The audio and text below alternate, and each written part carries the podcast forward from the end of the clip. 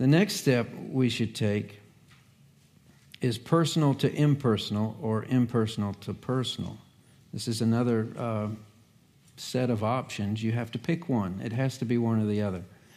And there's several different ways that you could uh, categorize the contents of the known universe that we have. Any of you remember in science class the periodic table of elements? That, that's considered about as basic as we can get, right? You, you can't divide an element past its, its elemental thing. Now, you could categorize the earth by those basic building blocks, and those are the ones we know of. There could be something that we're missing on our periodic table that's found on another planet somewhere, but we'll just work with what we've got. Of those little basic building blocks, uh, and many of them are represented just out of the carpet and the wood fibers the pews are made out of, or the clothing that you're wearing, or the fillings in your teeth. But you yourselves are made out of those blocks. And that would be probably the, one of the next things you might want to use to organize the world the difference between living and non living things. Uh, there's plenty of dead things and there's plenty of living things, but there's a big difference between the two because um, living things can reproduce. Life gives birth to more life, but dead things can't. They're, they're stuck dead or they have the miracle of life. Uh, we could come back, uh, you know, next week, leaving these pews alone and never find little baby pews uh, to step over when we come back in here. It, it'll never, ever, ever, ever happen. But what is it? What's that spark of, of life where common elements put together in the right way with the right genetic code can recreate themselves? That has got to be fantastic, doesn't it? I mean, uh, just it boggles the mind. And then you've got this uh, idea called, you'll have to think with me here. Promise it'll make sense if you'll hang on. Minimal, irreducible complexity.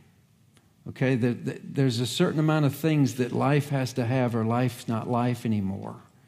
And as our bodies age and when we come to the point of our lives where we will die, something is missing from that magic uh, minimum for life to exist. It's extremely difficult for any of our scientists to explain how we went from non living things to living things by accident.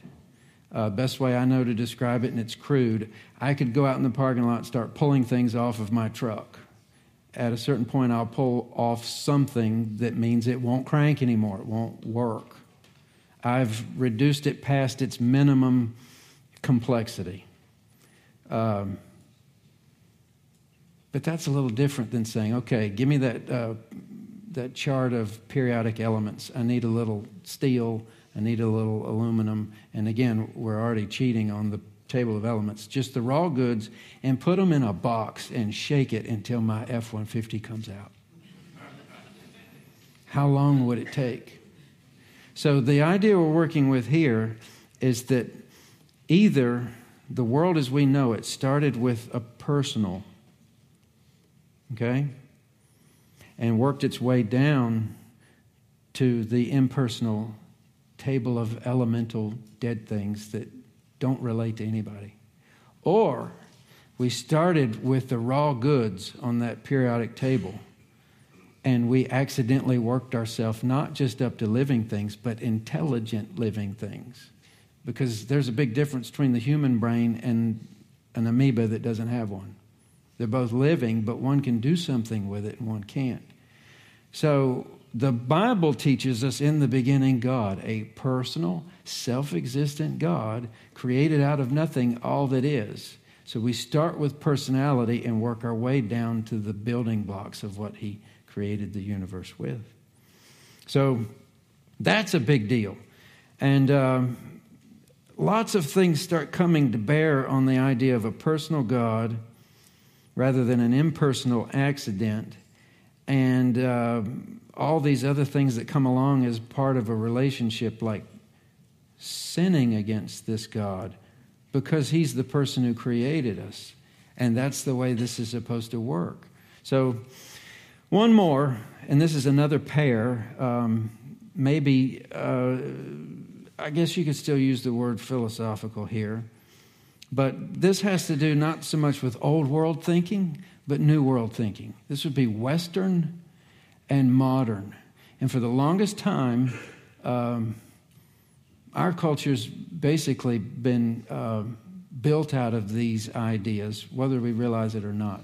But the difference is transcendent versus immanent. And this might be the biggest stretch yet, but if something is transcendent, uh, that is to say, as we Westerners understand it, something that's somewhere out there, but it's not really here. Um, to touch the transcendent, you would need to either use your imagination or uh, take some really crazy drugs or any of these things that, that some people want to use to scrape the unknown. But it's, it's somewhere out there. That would be uh, transcendent. It exists or operates beyond the universe or beyond our experience. Then, if something is immanent, that would mean it exists or operates within the universe or within our experience. Um, it would not only be like the trees and the ocean and the animals and the air, but basically everything. That would be immanent. It's right here. We can touch it, we can study it, we can breathe it, we can swim in it. And it seems as though Western modern philosophical thought wants to chop the two of those into two pieces as if they have nothing to do with each other. Now, if that's the way people think, then inevitably their understanding of God's going to be one or the other. Either God's going to be way out there somewhere, He doesn't talk to us, we don't talk to Him, we don't know His phone number, we can't get in a car and go to where he is geographically located. Or on the other side of it, that'd be transcendent. He's immanent, He's everywhere. God is the grass in your yard and the bugs that crawl through it and the dirt under your fingernails. Uh, so you go from like mystics to hippies.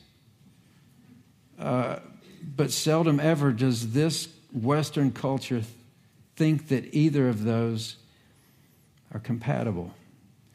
But that's exactly what the God of the Bible is described as. He's God, He's not us. He's the creator, we're the creation. But this God created this man and woman in His image and then walked with them in the cool of the evening.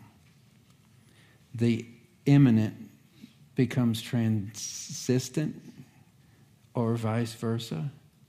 Um, it's hard to kind of wrap your head around. But what we're going to find just about at every turn is philosophy has a problem with putting what appears to be two opposites together, only to find out that the only person who can pull it off is the God of our Bibles. How in the world can a righteous, holy God pronounce punishment of death on sin, and it's bound by his holiness to pay it.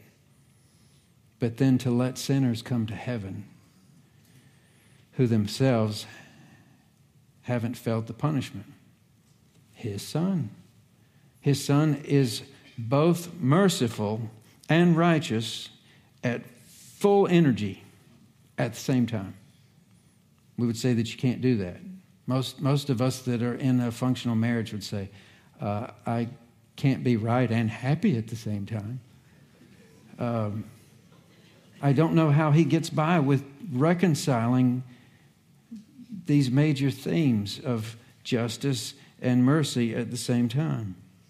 So, we've looked at all right, the earth is either created or self existent. The Bible tells us it was created by a self existent God. We've also looked at personal or impersonal. God is not only the personal God, but is the author of the impersonal stuff this universe is made of. We've talked about transcendent versus immanent. He's both He's God, He's not us, but He took on human form and was made in the likeness of men.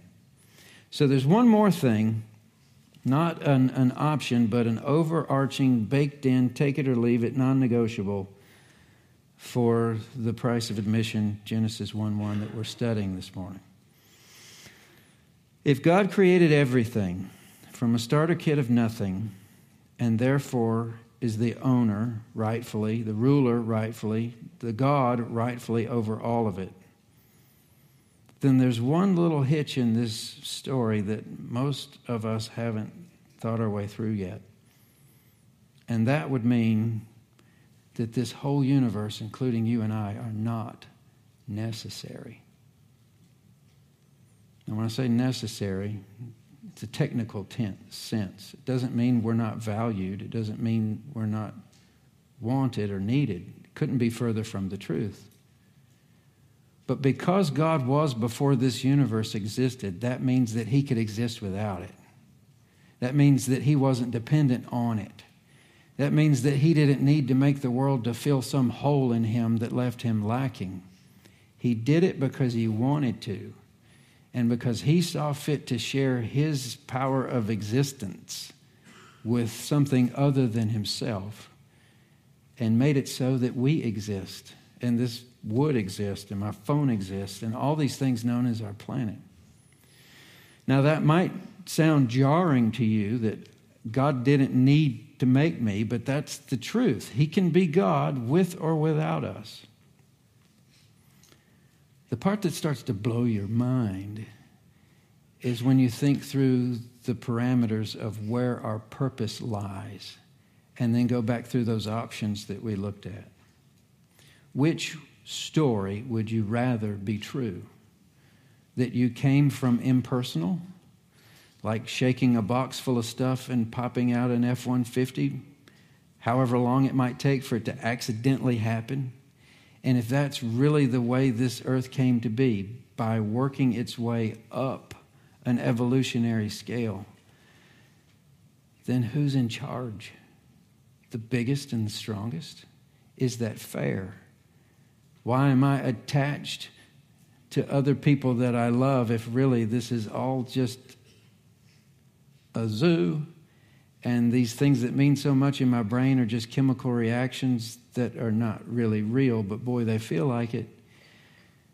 Really, the only way thinking through this is to wind up in despair because there's no way to assign any meaning or purpose to a cosmic accident.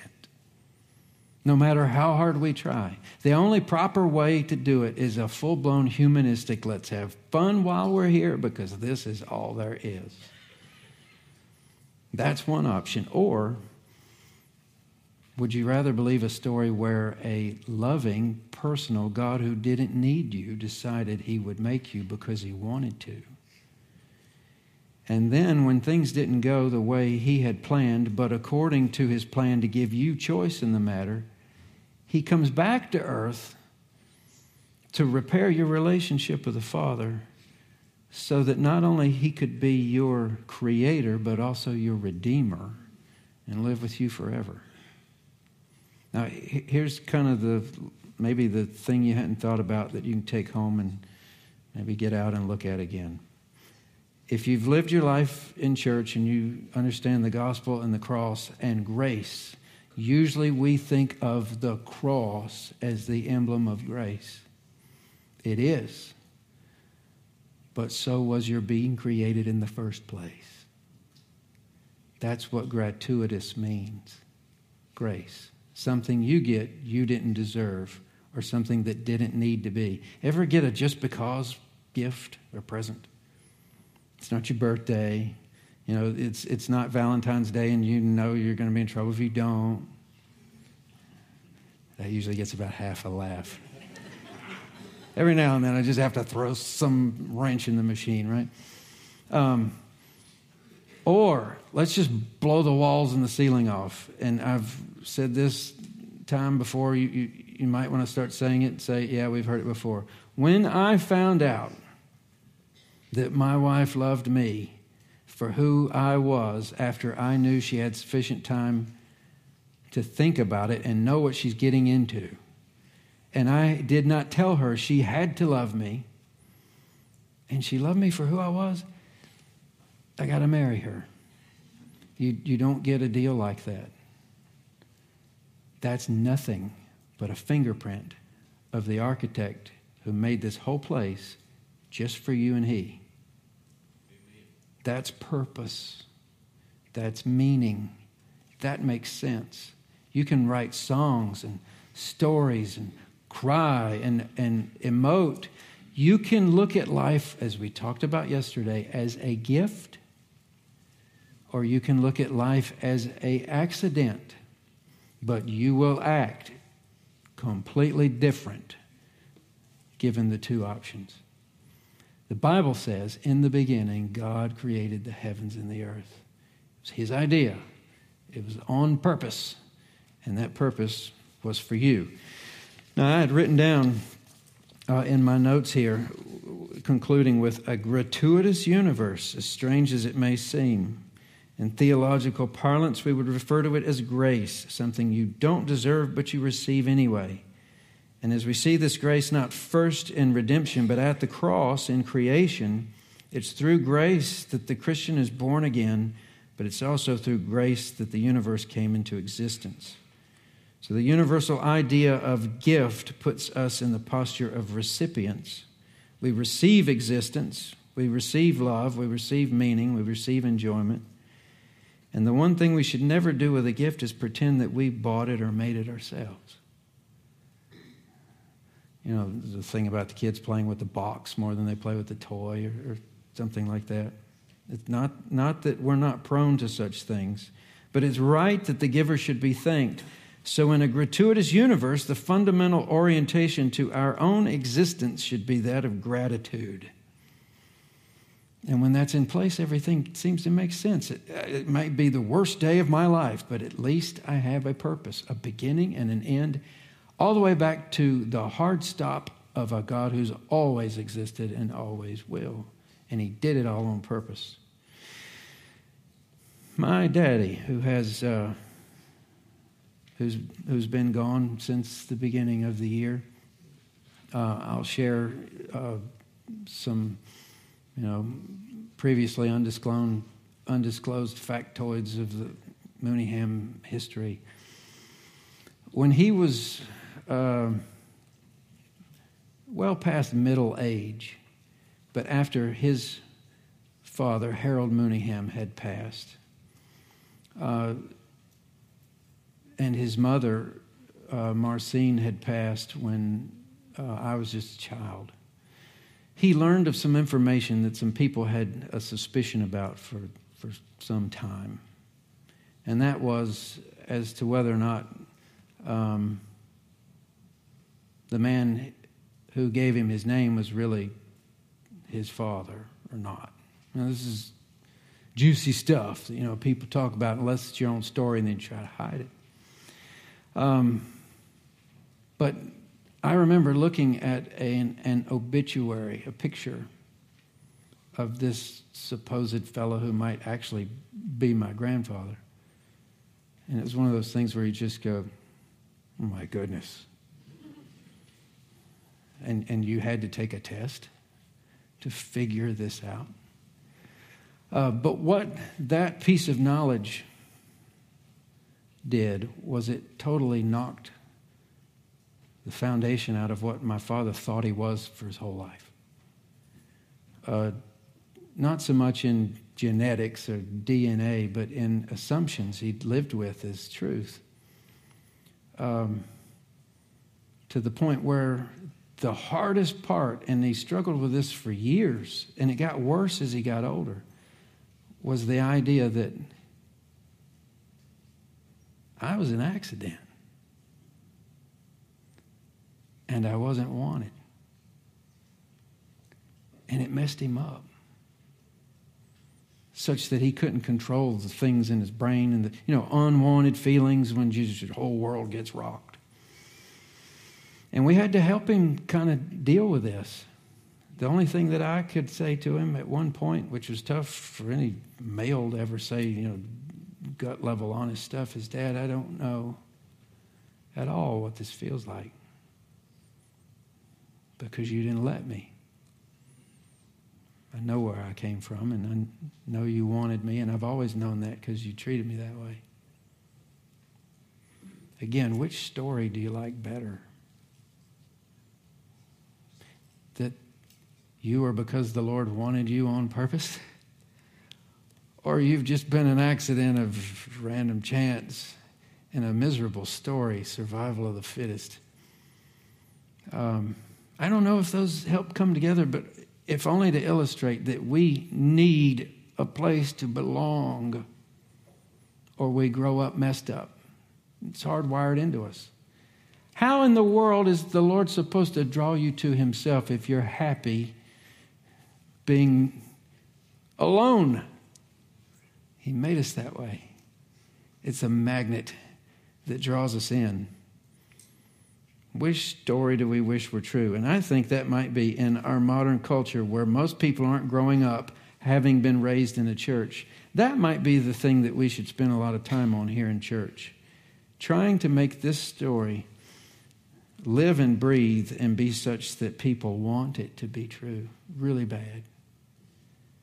Proving that it's true will be easy at that point. But trying for me to prove that this book can stand on its own two feet if you don't even know it or care whether or not it's true, then we've probably got a little bit of a introduction to get through before we get to that spot. So, in the beginning, God made you and everything else for a purpose, and that purpose is His glory. We'll start next week in Genesis 1 1. Let's bow in prayer. Father in heaven, we thank you so much for a verse of Scripture that'll take us some time to get through, more time than we've got on a Sunday morning. Lord, I want to acknowledge that you control everything, even down to uh, what takes place in a service, how a service. Um, unfolds or is interrupted. Lord, let it just remind us that uh, we don't have everything put together. Uh, we don't control everything. We're dependent on you for all of it. Lord, may we be given what it takes to begin the study of a relationship with you on your terms from your word that you revealed to us uh, that we may put it up alongside what others may think. But Lord, may your word speak for itself. And may you woo us and raise us and grow us and love us in one of the best ways that we know how to think about it, and that would be in a loving family where everyone is appreciated and loved for who they are. And Lord, may we be reminded there's only one place on the planet we find such a story. And that story starts in Genesis 1. Thank you for your word. Thank you for our time together today. And Lord, as we leave, may um, you go with us and bring us back for your glory and honor. And we ask this in your precious name. Amen.